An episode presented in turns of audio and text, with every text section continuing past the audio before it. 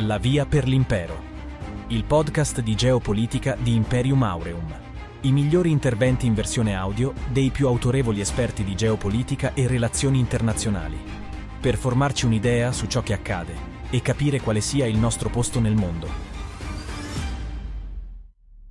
Questo è probabilmente uno degli interventi migliori e più esaustivi che potrete mai sentire in lingua italiana sulla guerra in Ucraina.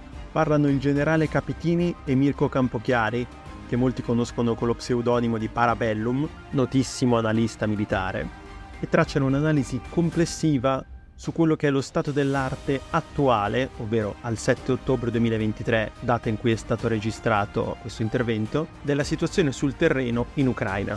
Ecco, in televisione, sui giornali, si sentono e leggono tanti interventi a proposito della guerra, ma è veramente difficile rintracciare due soggetti più competenti di Capitini e Campochiari quando si parla di queste tematiche. Per questo vi consiglio assolutamente di ascoltare tutto questo intervento. Buon ascolto. Lo so che lo fanno tutti, ma è doveroso e anche un piacere. Io ringrazio tutti intanto dell'invito, e ringrazio voi che siate qua e ringrazio anche il servizio di guardia che è stato offerto. Io purtroppo non conosco la storia del corpo a cui appartenete, ma apprezzo molto la presenza di militari che ci fanno adesso da scorta.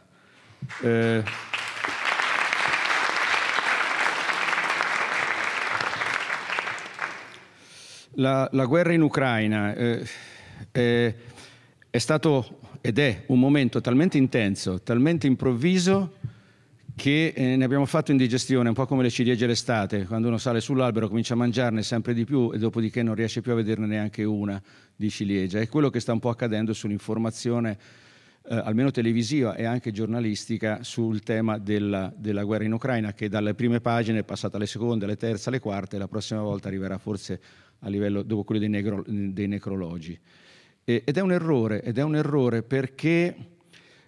come tutte le guerre, e questa in particolare, la guerra è un acceleratore di storia e anche una scorciatoia che qualcuno, in modo improvvido, tenta di percorrere per derimere delle situazioni, per creare degli scenari nuovi, che altrimenti in un tempo di pace, in un tempo dominato dal soft power totale, impiegherebbero decine di anni a mutare e a manifestarsi in un altro modo.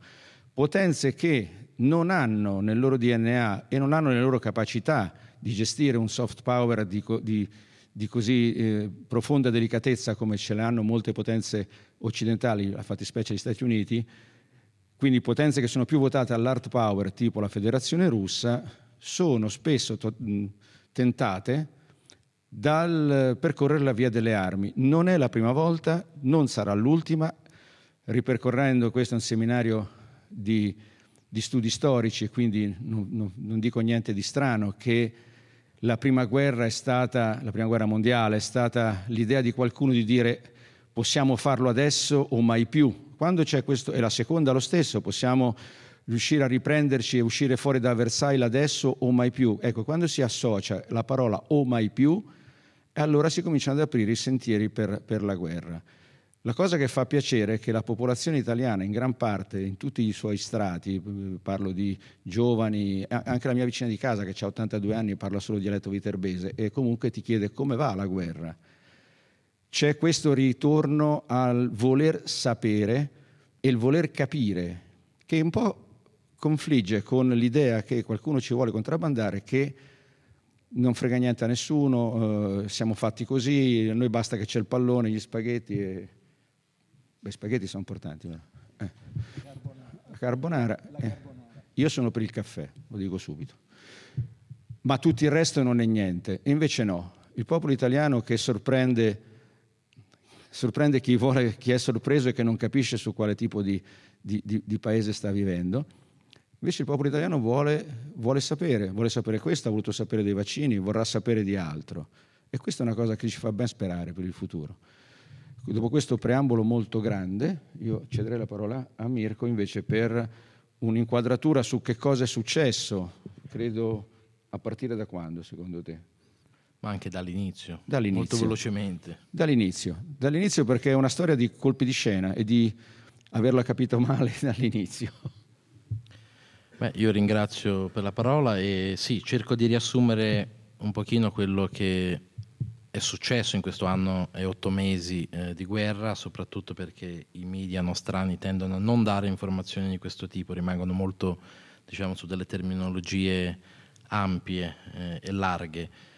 Quello che si è capito e di cui abbiamo anche delle prove empiriche è che la scelta di Putin intanto non era stata condivisa con i suoi vertici militari.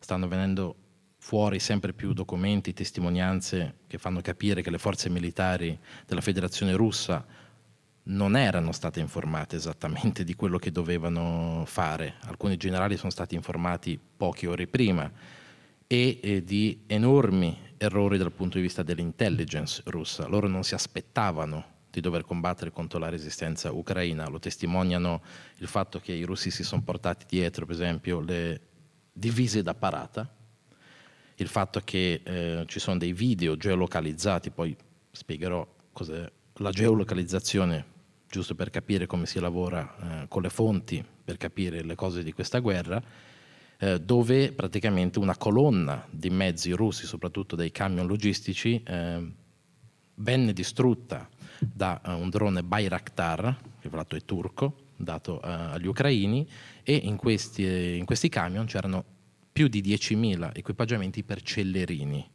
Cosa significa? Significa che i russi si aspettavano più di dover affrontare un'insurrezione popolare, rimostranze, cose del genere, che non l'esercito ucraino. Nei paradossi della storia gli ucraini hanno utilizzato paradossalmente alcune tecniche russe. Il fatto di cedere terreno nella fase iniziale della guerra è una tecnica che fu utilizzata dai russi, per esempio, anche nella ritirata davanti a Napoleone con Kutuzov. Io la chiamo la teoria dell'elastico. Quando la logistica di un esercito si allunga come un elastico, a un certo punto si strappa e torna indietro. Questo è quello che hanno fatto gli ucraini all'inizio. In base a quello che avevano non potevano affrontare l'esercito russo come fece ad esempio l'esercito polacco contro i tedeschi, cioè si schierarono sul confine e quindi quando vennero sopravanzati non erano in grado di opporsi. È un po' quella tecnica del tentare di tenere tutto per non tenere niente. Gli ucraini saggiamente, o forse indotti dalla situazione emergenziale, si sono ritirati, e soprattutto gli ucraini che hanno resistito nelle città come Sumi ed altri posti hanno assorbito unità russe che si sono dovute distogliere dallo sforzo offensivo principale per circondare questi piccoli villaggi, piccole città che si rifiutavano di arrendersi. Questo ha piano piano eroso lo sforzo principale dei russi, che ha fallito per esempio nell'accerchiamento di Kiev. Altre sono state delle scelte logistiche sbagliate. Se vi ricordate, nella TV spesso si parlava della famosa colonna di 50 chilometri di mezzi russi che si era impantanata.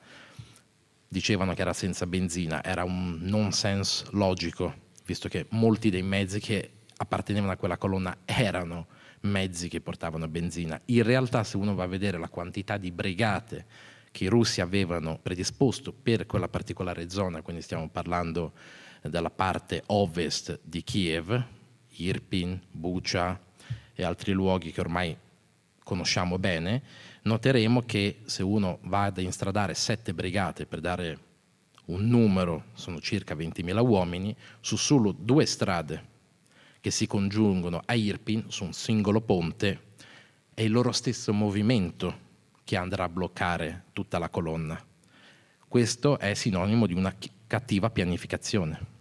Questo perché ovviamente si è tentato di mantenere il segreto, e questo è stato il problema più grosso dei russi. Mantenendo il segreto, i comandanti non hanno potuto studiare il terreno. Alcuni fuoriusciti dell'FSB hanno detto che tutta l'operazione era stata pianificata, diciamo, su carta, non gli era stato detto esattamente quali erano gli obiettivi e quante unità avrebbero partecipato alle varie unità puntate offensive, e questo ha causato il rallentamento. L'altra tecnica che tutti, faccio un salto temporale molto alto, hanno utilizzato gli ucraini è la mascherovka. Se vi ricordate, la famosa controffensiva ucraina nella zona a sud di Kharkiv, che ha liberato Liman, Kupiansk e altre zone è stata una tecnica russa chiamata come maskirovka. Maskirovka letteralmente mascherata, cioè quando vai a, diciamo, mascherare le tue intenzioni illudendo l'avversario. Gli ucraini per molto tempo hanno annunciato un'offensiva su Kherson e hanno fatto pressione su Kherson, non in maniera finta, la facevano per davvero, ma non con tutte le forze disponibili. I russi nel tempo hanno cominciato a spostare dalla parte nord alla parte sud sempre più unità, sguarnendo il fronte nord. Lì poi è partita l'offensiva ucraina di settembre dell'anno scorso. Questa è una tecnica russa. Ci sono manuali interi, addirittura questa dottrina è stata sviluppata negli anni 20 da Triandafilov ed altri studiosi di dottrine. Quindi è interessante vedere come un avversario che conosce molto bene il suo nemico ne adotta le strategie, ne prende lezioni e le mischia con ovviamente le dottrine occidentali. Per fare un altro salto temporale molto vicino a noi, quello a cui stiamo assistendo ora, ovvero la controffensiva ucraina sul corridoio di Zaporizhzhia. Io e lo stesso generale Capitini negli ultimi 5 mesi ci siamo occupati molto di questa questione facendo molte analisi e abbiamo, diciamo, fatto emergere molti dubbi sulla capacità di poter portare avanti un'offensiva di questo tipo, in parte perché l'addestramento ricevuto dalle famose 12 brigate ucraine che dovevano prendere parte a questa azione era estremamente ridotto. Hanno ricevuto circa 4-5 mesi di addestramento all'utilizzo di mezzi occidentali che sono pensati per eserciti di professionisti che mediamente si addestrano all'utilizzo di questi mezzi per anni. Quindi è una cosa molto difficile da assimilare in tempi brevi. L'altro discorso è che è la zona più fortificata dell'avversario e soprattutto all'interno delle dottrine e delle tattiche che vengono utilizzate noi consideriamo l'utilizzo della forza aerea. Gli ucraini non l'hanno.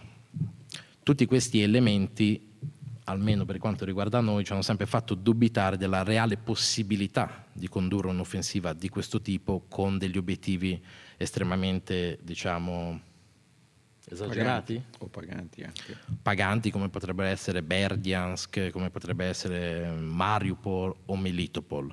Gli ucraini in questi mesi hanno dovuto praticamente arrangiarsi, inventare praticamente delle tattiche per riuscire a superare i campi di contenimento. I campi di contenimento sono praticamente quella fascia di territorio che i russi utilizzano di fronte alla prima linea per piazzare mine. Da dottrina erano 150 metri, ora l'hanno aumentata a 500 metri. Questo significa che gli ucraini, dotati anche di pochi mezzi per bonificare questo genere di campo minato, devono farlo di notte e con la fanteria. Questo è un processo molto lento e molto pericoloso. Tutti questi fattori ci portano a quello che sta succedendo ora. Noi non sappiamo se gli ucraini continueranno in questa opera di logoramento. È un logoramento che avviene per loro e per i russi. Citando, a me piacciono molto i film, Caccia a Ottobre Rosso, è difficile sapere quando ritirarsi in una gara di resistenza. In un processo di logoramento di questo tipo, soprattutto per un attaccante che inevitabilmente, per quanto si comporti bene, subirà più perdite del difensore, è difficile sapere se gli ucraini riusciranno a erodere la riserva strategica russa, ma anche quella tattica locale, o se saranno le loro forze a logorarsi prima dell'avversario. Tra poco avverrà la stagione delle piogge, o quantomeno qualche settimana di piogge, ma onestamente da alcuni video geolocalizzati ci siamo resi conto che basta l'umidità in Ucraina per rendere i campi un pantano.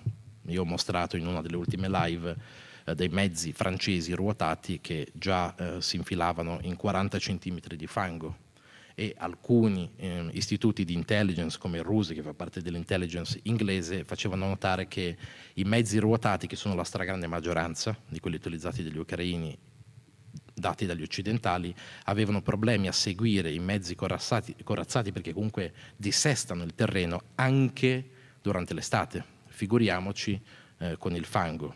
Quindi in essenza lo so che voi vi aspettereste da noi delle risposte, in realtà le avremo più o meno durante il prossimo mese per tirare una valutazione delle azioni offensive in atto. Io prenderei il parallelo con le gare di resistenza. Le gare, tutte le gare, chi ha partecipato a quella della parrocchia fino alle maratone di New York, hanno in comune una cosa: si sa dove è il traguardo. Si sa che uno si iscrive a una gara di 10.000 metri e fa il conto a rovescio, ne ho percorso 8.000, ne ho altri 2.000 e via via così. Per comprendere il fenomeno, quello che abbiamo, dobbiamo cominciare a pensare dov'è il traguardo. Dov'è il traguardo di questa guerra? Questa è la domanda. Dov'è il traguardo per tutti e due? C'è un traguardo che è stato stabilito dalla Federazione Russa e c'è un traguardo stabilito dall'Ucraina. Avere chiarezza su quali siano i traguardi ci permette anche di avere un ragionevole un pronostico su a che punto siamo di questa strada. Non c'è stato detto qual è il vero traguardo né dell'uno né dell'altro, quindi possiamo solo provare un esercizio di fantasia più o meno supportato da dati e da fatti che ci facciano immaginare di che tipo di gara stiamo parlando. Riprendo il paragone delle gare podistiche: la maratona è 42 km, e fino a qua lo sanno in molti, e 195 metri, cioè viene detto con una certa precisione. L'immaginazione non ci consentirà non solo di arrivare ai 2 km, ma neanche ai 195 metri. Potremmo arrivare, con quello che sappiamo, a sapere se è una gara che va tra i 30 km e i 50 km. E allora, secondo me, è interessante vedere quali potevano essere gli obiettivi strategico-politici che sono sotto tutto questo che sta succedendo, perché tutto quanto discende dalla capacità dell'uno o dell'altro di raggiungerli questi obiettivi. Ed è un processo che farei con voi, e come si fa normalmente sui social, attraverso le domande, le cose, si cerca di capire un po' di più. E partiamo dalla Federazione Russa. La Federazione Russa con quel che voleva fare con questa guerra.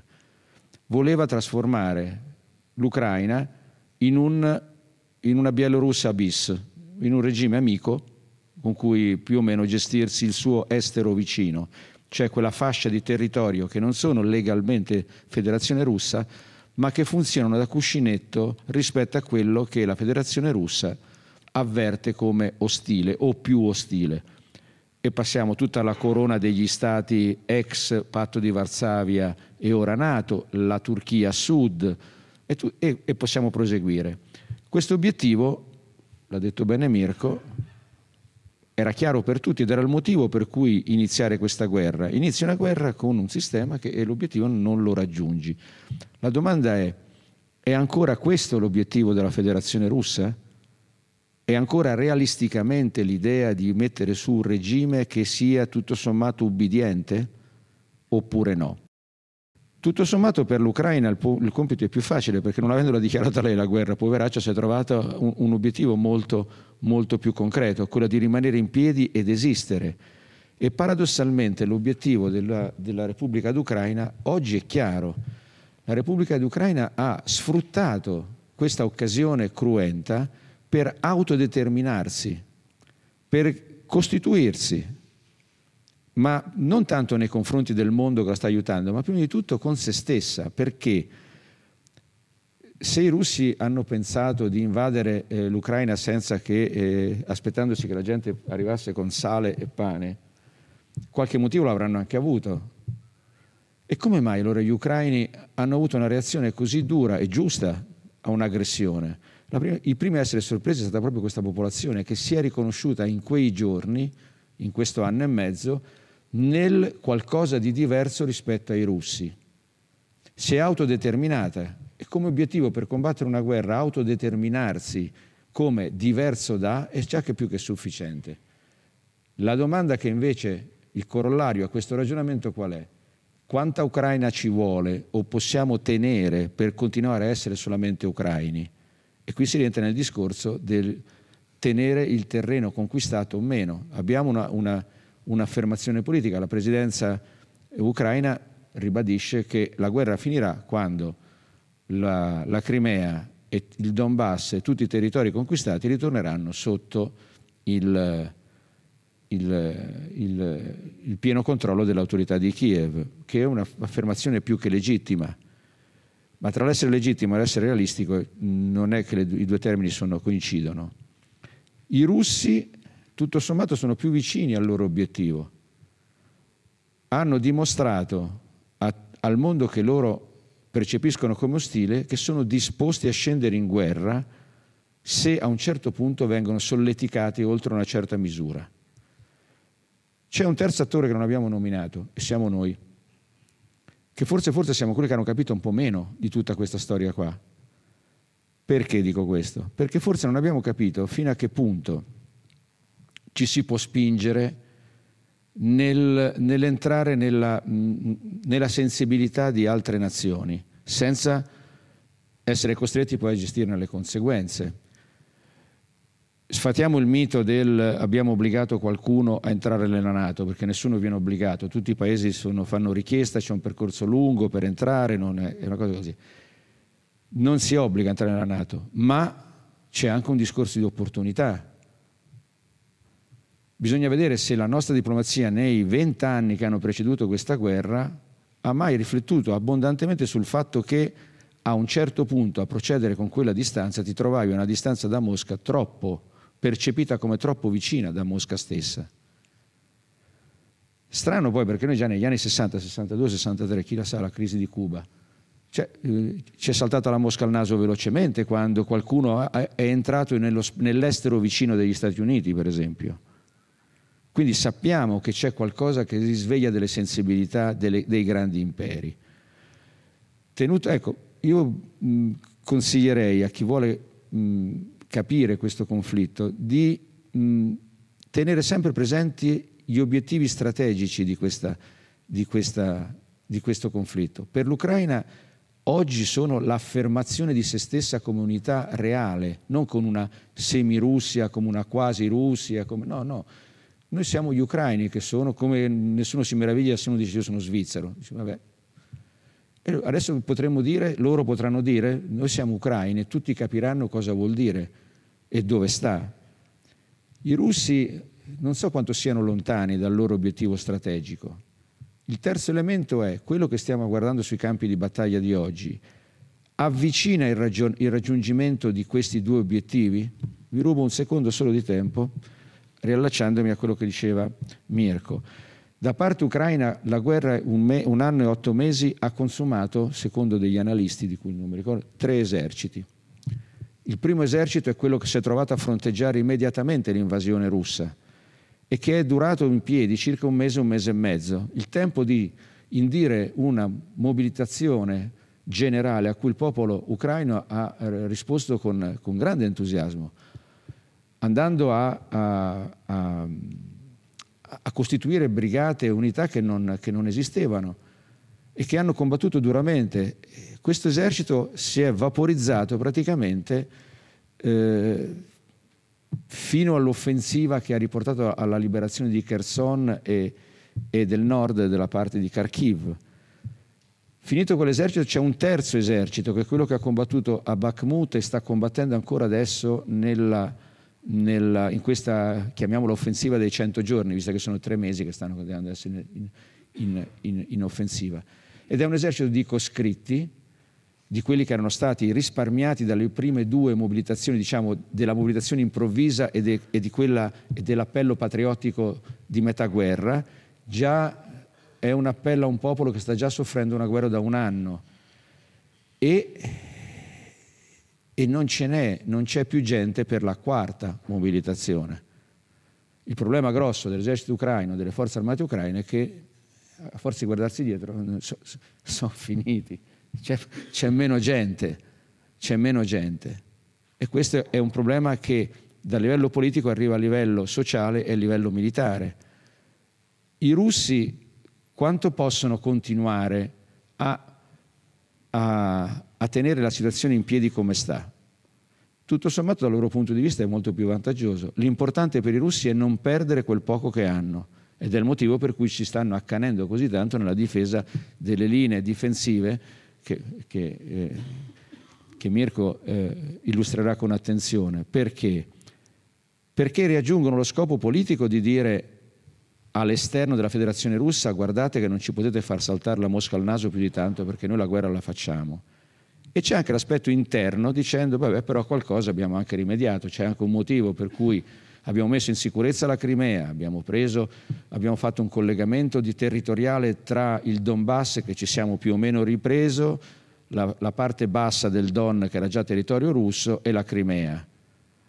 Tutto sommato il Mar Nero è quasi un mare russo, ci potremmo pure stare. Su questi due temi si cominciano a giocare i destini dei prossimi mesi. Uno deve tenere per forza, l'altro deve sopravvivere per forza, perché sa che dietro non ha più la forza umana per costruire un quarto esercito. Tenuto chiaro questo, la domanda è: la tattica, la scienza operativa che si sta sviluppando in questi giorni, l'offensiva, riesce a compensare queste due esigenze? Fino adesso da parte russa sì, fino adesso da parte ucraina non sembrerebbe, perché i guadagni sono veramente pochi e i consumi di vite umane sono molto elevati. Questi sono gli elementi da tenere molto in conto, più che il carro armato scoppiato, l'aereo che non è partito, mi hanno mandato il missile nuovo, sì ma non funziona, tutta sta cosa qua, perché aggrapparsi all'arma micidiale che risolve la guerra, che vince tutto, non porta lontano in una visione di comprensione del fenomeno. Spero di non aver confuso più del dovuto. Allora vi faccio un po' da contraltare, perché questa analisi funziona anche per i russi, nel senso che l'esercito che ha invaso l'Ucraina non è l'esercito che abbiamo oggi. L'esercito di semiprofessionisti, perché poi in realtà l'esercito russo ha varie componenti, dalla Rosguardia alla VDV, le unità aviotrasportate, l'esercito regolare, quindi è un mix. Buona parte di quell'esercito non esiste più, si è perso nella parte iniziale della guerra. Anche loro hanno subito una trasformazione in peggio. Se andiamo a vedere, l'offensiva su Bakhmut è stata un'offensiva prevalentemente condotta da fanteria e artiglieria. Grosse operazioni tattiche in mobilità non si sono viste. Gli ucraini nel loro piccolo sono riusciti a fare una manovra di questo tipo nell'offensiva di Kharkiv, con un piccolo nucleo di truppe ben addestrate. Io lo chiamo darwinismo militare. L'esercito ucraino partiva da 130.000 uomini. Quelli che sono sopravvissuti nella prima fase della guerra inevitabilmente hanno imparato a fare la guerra. La mobilitazione russa ha portato un sacco di nuovi soldati poco addestrati. Anche questi stanno subendo un processo darwiniano durante la fase di Bakhmut, ad esempio. Quindi da quello che si nota è che entrambi gli eserciti, subendo un processo di logoramento di questo tipo, inevitabilmente diventano sempre meno efficaci a livello proprio dottrinale e di tattica, e questa cosa è plastica, è chiara a tutti. Non vediamo nessuna manovra particolarmente complicata. Lo dicono anche gli osservatori NATO, lo dicono tutti i think tank occidentali. Gli ucraini hanno ridotto per esempio le loro azioni da livello di brigata a livello praticamente di compagnie, perché non sono in grado di muoversi con delle masse di questo tipo, in parte perché non c'è il terreno per farlo. Il fronte di Zaporizhzhia è estremamente fortificato, e in parte perché si sono riscontrati grossi problemi, perché una parte delle unità è addestrata con comandanti che usano tattiche NATO, mancando uno degli elementi più importanti, cioè la componente aerea, e in parte perché altri comandanti invece utilizzano un mix fra tattiche e sistemi ucraini mischiati a quelli sovietici. Quindi c'è, diciamo, una disomogeneità anche dal punto di vista dottrinale delle tattiche adoperate sul campo. I russi allo stesso tempo, degradando le loro forze, soprattutto perché hanno un esercito che era stato impostato anche dal punto di vista meccanico, proprio dei mezzi, su un esercito di massa. I mezzi che vediamo oggi, i T-90, anche nella versione M, in realtà sono degli upgrade dei famosi T-72. Il problema qual è? Per dirla come le scelte strategiche e politiche vanno a impattare anche l'impostazione di un esercito. Il sistema di caricamento dei carri russi è un sistema dove praticamente è stato rimosso un uomo per avere un caricatore automatico. Questo consentiva ai russi, praticamente ogni 3 carri armati, di avere un carro armato in più, risparmiando un uomo. Il problema è che il tasso di sopravvivenza di questi mezzi è molto basso. Quindi è un esercito che ha ereditato dei mezzi pensati per l'Unione Sovietica, un esercito di massa dove le perdite potevano essere accettate perché si faceva più affidamento sulla massa. Quando i russi, vedendo quello che facevamo noi in Afghanistan, in Iraq, hanno cominciato ad adattare il loro esercito da un esercito di massa, e hanno anche tratto delle lezioni in Cecenia, dove soprattutto nella prima guerra cecena non performarono bene, hanno cominciato a creare delle piccole unità che si chiamano Tactical Battle Groups. Sono piccole unità di 800-1200 uomini in grado di fare un po' tutto, perché si pensava, come si pensava in Occidente, che una guerra simmetrica fra near peer o peer-to-peer, cioè avversari equipollenti, non sarebbe più avvenuta. E quindi servivano unità in grado di fare un po' tutto, in grado di avere mezzi antiaerei, in grado di avere artiglierie, eccetera, però con bassa capacità logistica. Cioè dopo un mese, dopo due mesi, questo genere di unità non è in grado di sostenere lo sforzo bellico. Il loro esercito, soprattutto quello iniziale, era impostato su un tipo di unità di questo genere, perché hanno visto quello che facevamo noi. In Afghanistan e in Iraq anche noi abbiamo cominciato a utilizzare unità sempre più piccole con estremo supporto aereo, perché l'avversario non era in grado di opporsi. Anche noi, diciamo, ci siamo un po' adagiati sugli allori. Tutti questi elementi, forse un pochino tecnici, non voglio annoiarvi, ci fanno capire che nel tempo entrambi gli eserciti, visto che è molto difficoltoso distogliere truppe ucraine da addestrare per lungo tempo e dall'altra parte difficoltoso per i russi mantenere 700 km di fronte mentre devono anche addestrare degli uomini, fa decadere entrambi gli eserciti a una guerra di attrito con tattiche elementari. E questo processo di logoramento generalmente, poi magari il caso mi smentirà, ma generalmente favorisce il paese che ha una demografia più forte, e paradossalmente questo veniva detto anche nelle memorie di Guderian, per chi si intende di storia militare, il paese più retrogrado ha più possibilità di vincere, perché, e cito le memorie di Guderian, l'avanzata di un esercito sovietico è qualcosa che in Occidente è inconcepibile. Il soldato russo si porta 3 tozzi di pane, un po' di lattuga marcia e va avanti per settimane. I nostri, dopo 2 giornate senza arancio caldo, si fermano. Paradossalmente, questo è un concetto che in Occidente si è molto perso, ovvero che i paesi dove il tenore di vita è molto più basso sono anche in grado di portare la loro popolazione in guerra a subire quel genere di guerra d'attrito a cui stiamo assistendo. Gli ucraini hanno la fortuna o la sfortuna, bene o male, di condividere con i russi alcuni di questi aspetti, e quindi abbiamo 2 popolazioni che probabilmente saranno in grado di continuare questo livello di attrito, guerra da trincea, con le piogge, con pochissimo supporto sanitario, per un lungo termine. Quindi la volontà è sicuramente superiore da parte ucraina. Per loro questo è il loro risorgimento come paese.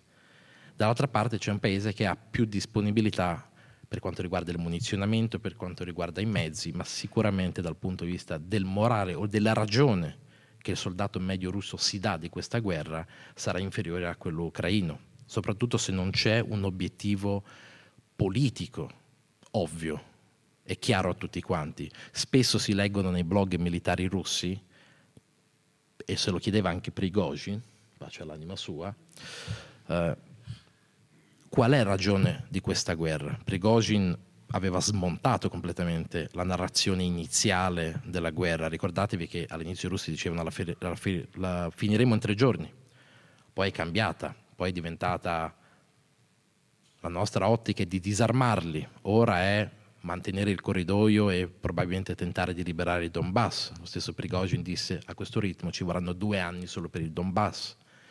Ora, bene o male, in Occidente ci stiamo facendo l'idea che sarà una guerra molto lunga e il nostro sistema industriale si sta adattando. La difficoltà è proprio questa. I russi hanno quantomeno un po' più chiarezza, loro si considerano in guerra. Noi abbiamo un po' più difficoltà ad ammettere questo. In realtà il sistema produttivo occidentale è molto più capace di quello russo, sia a livello quantitativo che qualitativo. Il problema è che la quantità di risorse che noi stiamo dando per questa guerra, paese per paese, a parte alcuni paesi che ci hanno messo molto di più, come la Polonia, l'Inghilterra, soprattutto l'America, è molto bassa. Per dire, il quantitativo di armi date dagli italiani è sotto l'1% rispetto a tutti gli altri. La Polonia ha dato 320 carri armati, stiamo parlando di un terzo di tutte le loro forze corazzate. E anche qui ci sono dei caveat che andrebbero spiegati. Ultimamente credo tutti abbiamo visto i titoloni sui giornali: la Polonia smetterà di dare armi all'Ucraina. Non è proprio così. È che la Polonia ha finito i mezzi di origine sovietica che poteva dare all'Ucraina e sicuramente non li darà quelli che sta comprando dalla Corea del Sud, dall'America e quelli che aveva comprato dalla Germania. Quindi abbiamo, diciamo, saccheggiato le nostre dispense. Vi ricorderete il periodo in cui tutti i paesi occidentali hanno tentato di recuperare mezzi da Cipro, dalla Croazia, di origine sovietica, da dare agli ucraini perché erano quelli che loro conoscevano e che potevano immediatamente utilizzare.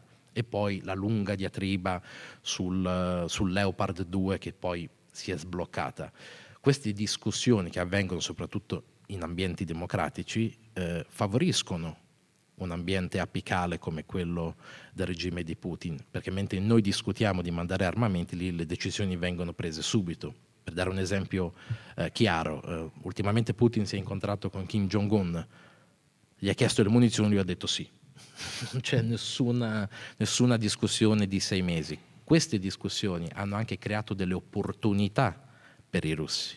La ripresa dell'iniziativa russa durante la fase di Bakhmut era dovuta alle nostre discussioni, perché noi tecnicamente siamo in guerra ma non vogliamo considerarci in guerra. Questa è una difficoltà. Quindi secondo me in un processo di questo tipo bisogna avere chiarezza. Von Clausewitz diceva che la guerra è la continuazione della politica con altri mezzi.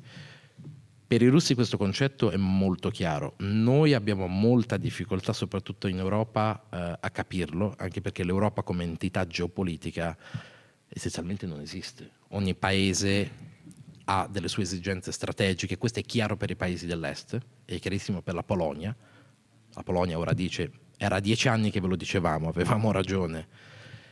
E questo crea anche una spaccatura all'interno della NATO. Ci sono dei paesi, diciamo, della NATO nuova che hanno bene in mente quali sono le esigenze difensive e qual è l'avversario, e ci sono dei paesi come magari il Portogallo, a cui onestamente la guerra in Ucraina non è che risulti come una priorità. Queste divergenze interne sono classiche di un'alleanza di tantissimi paesi che hanno esigenze geostrategiche molto differenti. Questa è la difficoltà del mondo democratico. Secondo me noi dobbiamo fare chiarezza prima con noi stessi per capire quello che sta succedendo. I russi quantomeno in questo, anche se è un modo abbastanza retrogrado di ragionare, ce l'hanno, e purtroppo in questioni militari avere quantomeno un'idea di se stessi, di cosa si vuole fare come paese, anche se lo si conduce potenzialmente verso il baratro, è fondamentale. E su questo tema qua ritorniamo al discorso strategico. I russi ci hanno scommesso su questo, ci hanno fatto una domanda molto semplice: fino a quando li tenete in piedi, fino a quanto siete disposti a pagare per sovvenzionare questa Ucraina? E non è una domanda, è una domanda che in sé contiene già molti elementi della risposta. Perché nella natura dei regimi democratici interrogarsi sul bene comune, sull'opportunità, sull'aspetto etico, sull'aspetto morale, sul discutere. E quindi la domanda: voi Europa siete disposti a sacrificare l'1%, il 2%, il 5%, il 7% del vostro benessere per sostenere l'Ucraina? Sì, va bene, tra 6 mesi ti rifaccio la stessa domanda e tra 12 mesi ti la faccio lo stesso. E mi sembra che siate voi, americani, che a novembre avrete le elezioni presidenziali, su cui l'argomento se fornire una sfilza di miliardi di dollari a una nazione in guerra e non darli a gente che nel vostro paese sta affrontando una crisi economica abbastanza... No, non la sta affrontando, comunque si stanno aprendo delle faglie tra la popolazione americana abbastanza dolorose. È un momento di grande espansione dell'economia americana, questo. C'è una disoccupazione intorno al 3-4%, bassissima, ma c'è una grossa crisi dei redditi. Non so se voi avete ascoltato quella canzone noiosissima peraltro, ma il testo, i ricchi uomini a nord di Richmond, che vi invito ad ascoltarla, a leggere il testo, in cui si dice appunto che non capisco perché io, che lavoro dalla mattina alla sera, che non mi danno una lira come straordinaria, vedo gente morire di fame o diventare obesa perché mangia cibo spazzatura, e tu dai miliardi da qualche parte e non guardi dal tuo popolo. Questa è una cosa strana, semplice, ma questa canzone ci ha avuto oggi 48 milioni di visualizzazioni negli Stati Uniti. Quindi vuol dire che qualcuno si ritrova in queste parole. E i russi dicono appunto: voi ci avete le elezioni a novembre, siete sicuri che la leadership che ne scaturirà sarà ancora disposta a finanziare la guerra in Ucraina per anni? Dall'altra parte noi invece ce l'abbiamo a maggio, mi pare, i primi di maggio, in Europa, le elezioni europee, che le elezioni europee in tutti i paesi europei sono un test su quello che saranno le tue elezioni politiche all'interno. E qualcuno di noi forse, e poi lo so che voi, San Marino vota alle elezioni europee, scusate la domanda, no, però fuori dalla dogana votiamo più per fortunati. Le elezioni europee. e quindi verrà chiesto, ogni forza politica italiana gli verrà chiesto: tu sei favorevole o sei contrario, e fino a quanto sei favorevole, fino a quanto sei contrario. Quindi potrebbe succedere che a breve termine il supporto all'Ucraina potrebbe avere un passaggio, diciamo, un passaggio che potrebbe essere la conferma di questo supporto, che verrebbe pagato come capacità di tenuta della leadership europea e di quella americana. Si potrebbe pensare che alla fine forse va bene ai russi? Sì, forse nell'immediato sì. Nel medio-lungo periodo significa però aver traghettato quella nazione fuori dal consesso occidentale e proiettato in un mondo, quello cino-indiano, quello orientale, in cui la Russia non può fare la stessa voce grossa che faceva di qua. Quindi alla fine sembrerebbe che è una guerra che sconfigge tutti, questa qua, cioè come conseguenze sconfiggerà un pochino tutti. Noi subito, e i russi probabilmente anche in caso di vittoria tra un po'.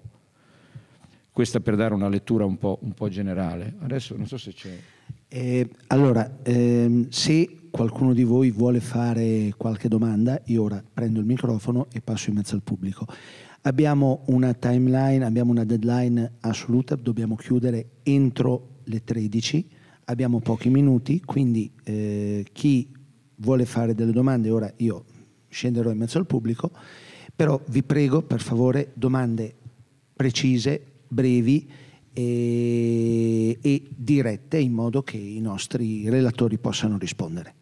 Com'è possibile che la Russia riesca a reggere il proprio esercito per così tanto tempo, a mantenere decine di migliaia di poveracci, di disperati, che non sanno cosa stanno facendo, con poco addestramento, poche risorse, eppure un anno e mezzo dopo sono ancora lì a tenere le trincee? Come funziona l'apparato che permette questo? Ci aspettavamo sarebbe ricordata prima la Russia, con le sanzioni economiche, con tutto, e invece no. Com'è possibile che sia come? Beh, è la stessa domanda che si facevano i tedeschi, cioè come fanno? Fanno proprio per quello che diceva Mirko, per la capacità di resilienza di quel popolo, per non aver posto degli obiettivi troppo ambiziosi alle loro forze armate. Loro basta che stai sul carro armato e vai là. Tutto sommato hanno mezzi semplici. C'è anche un problema dei media. Quando si è raccontato, per esempio, le sanzioni piegheranno la Russia, io lo dico da storico militare, non c'è un singolo caso nella storia di un paese che sia stato piegato durante un'azione militare dalle sanzioni. I primi che hanno subito le sanzioni di questo siamo stati noi nell'invasione all'Etiopia. Le inique sanzioni. Le inique sanzioni, loro alla patria e questo genere di cose qui.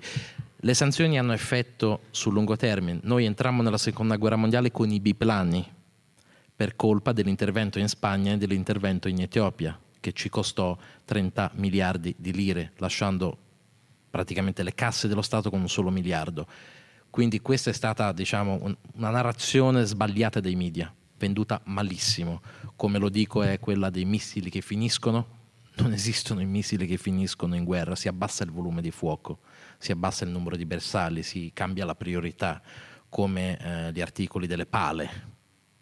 Quelle sono, mi dispiace dirlo, sono cavolate scritte da giornalisti che non hanno nessuna competenza dell'argomento di cui stanno scrivendo. Questa è una delle difficoltà che abbiamo in questo periodo nell'occuparci di questa guerra. La maggior parte degli articoli sono estremamente sbagliati. Quindi quando si sentono queste cose bisogna capire che quelli che si occupano davvero del conflitto usano tecniche molto più moderne e tecniche che non si basano sull'opinione di un giornalista. Non per fare prodomomea, ma quando io dico che una brigata si trova lì è perché è una fonte geolocalizzata. La geolocalizzazione è una tecnica che viene utilizzata da ormai un decennio di open source intelligence, dove tramite filmati, tramite anche a volte il racconto degli stessi militari, perché a volte viene intervistato un militare russo o ucraino e dico: noi stiamo combattendo contro la 72esima, ce l'abbiamo davanti, e quindi tu puoi con una ragionevole certezza dire che sono lì. Tutto questo non esiste nel mondo del giornalismo, è praticamente inesistente. Per dare un'idea, questa ha anche una pervasività nelle questioni militari. Quando tu vedi un giornalista che intervista un soldato ucraino e non guarda bene dove mettere la telecamera, se dà troppi punti di riferimento, come può essere una chiesetta, una strada, eccetera, mette in pericolo la vita di quei soldati, perché ormai non ci si rende conto che con gli algoritmi, con le tecniche di open source, si è in grado di identificare quel posto. Non farò nomi, ma alcuni giornalisti italiani hanno causato la morte di soldati ucraini, proprio perché non essendo avvezzi a questo nuovo mondo, hanno filmato troppo, hanno dato troppi punti di riferimento. È una batteria ucraina che si trova in un paesino che si chiama, tra l'altro, New York, che si trova fra Bakhmut e Donetsk, sono stati colpiti dai russi. Ma lo stesso capita ai russi. Nei social media russi, che è una specie, cioè anche una specie di copia di Facebook russo, alcuni dell'intelligence russa con molta tranquillità pubblicavano delle loro foto in un resort vicino alla Crimea e sono stati colpiti dall'intelligence ucraina, dagli HIMARS, perché non si rendevano conto che all'intelligence ucraina era bastata l'informazione della foto di come erano fatte le mattonelle di quel posto, e qualcuno che c'è stato l'ha identificato. Ci sono un sacco di siti come Informnapalm che si occupano di questo. Ormai l'open source intelligence è diventata così importante che persino nei documenti della NATO, i famosi leak, vengono citate. Gli americani utilizzano fonti open source anche nei loro briefing a generali a 4 stelle, Oryx, il famoso sito che tiene conto di tutte le perdite documentando foto per foto di una parte e dell'altra. Quindi un conto è quello che fanno questo genere di persone, e io ho un team che fa questo genere di cose, e un conto il giornalismo.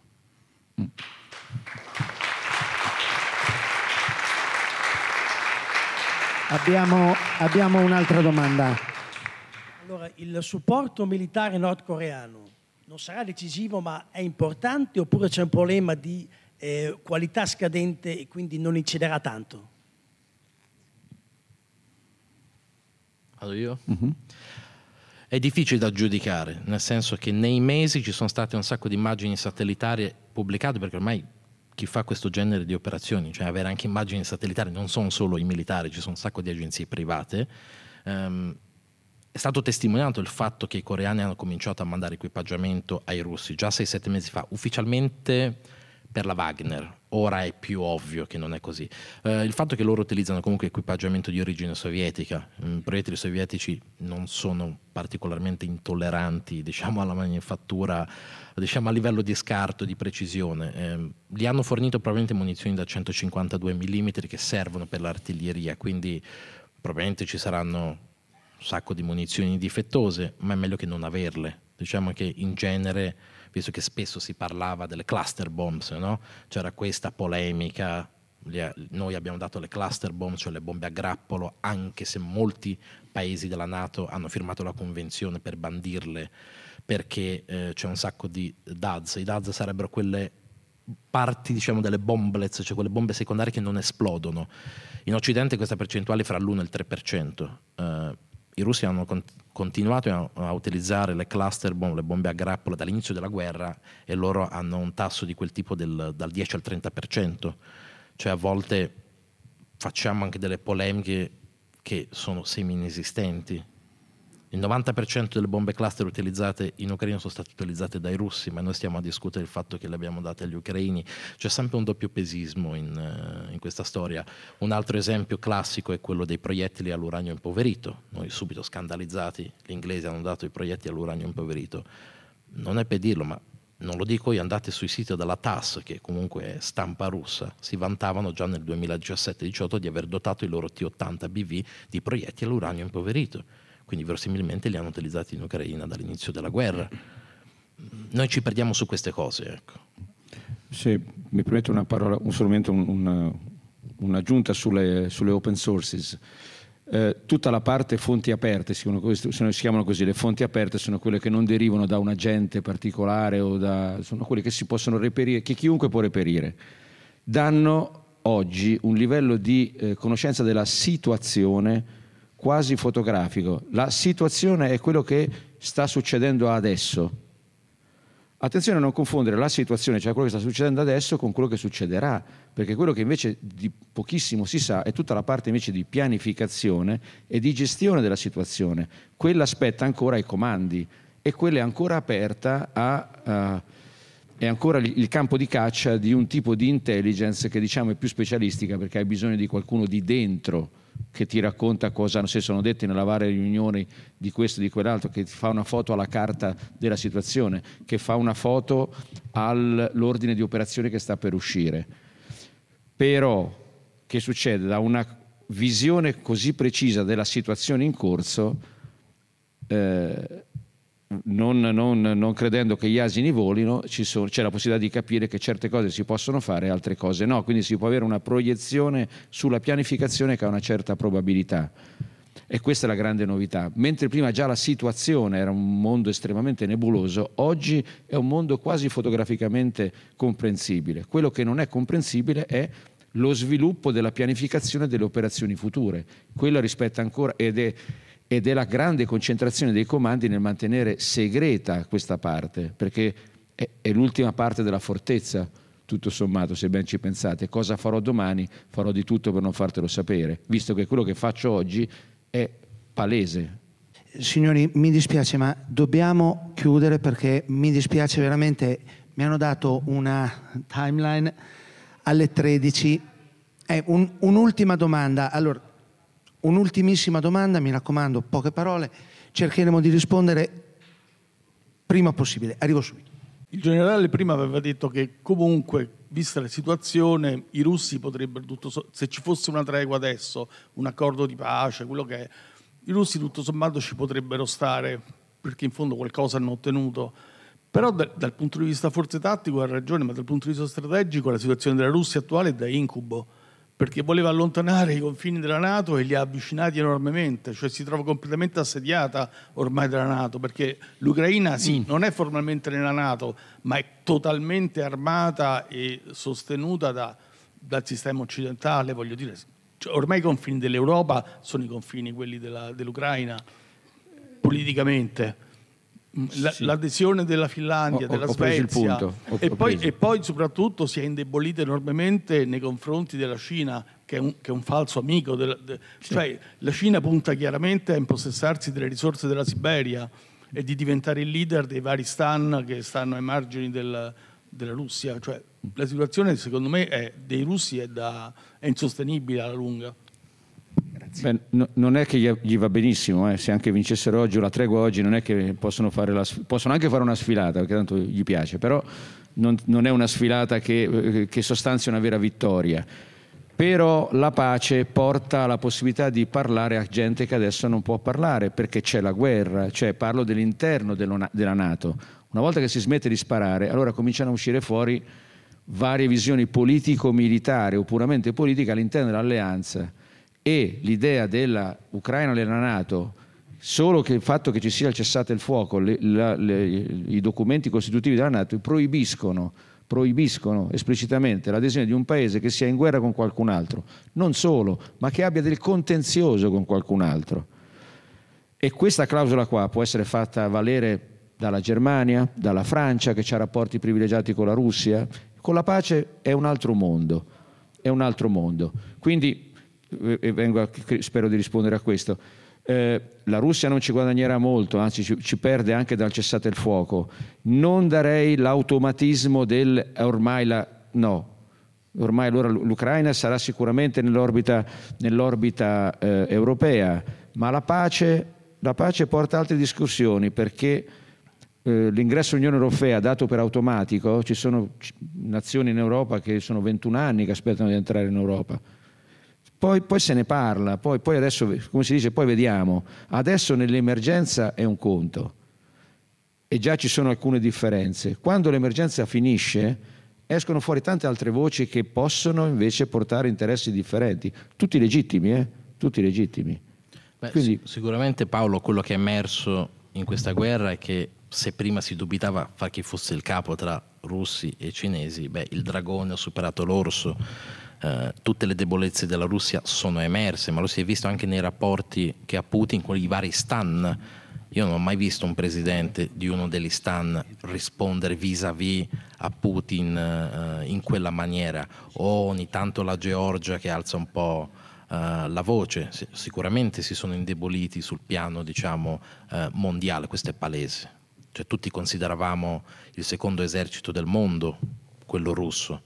Io ricordo che lo stesso Prigozhin diceva l'esercito russo è il terzo in Ucraina, il primo è la Wagner, il secondo è quello ucraino, il terzo è l'esercito russo. Vabbè che Prigozhin se la cantava e se la suonava, però un russo che dice una cosa del genere tempo fa finiva direttamente al muro.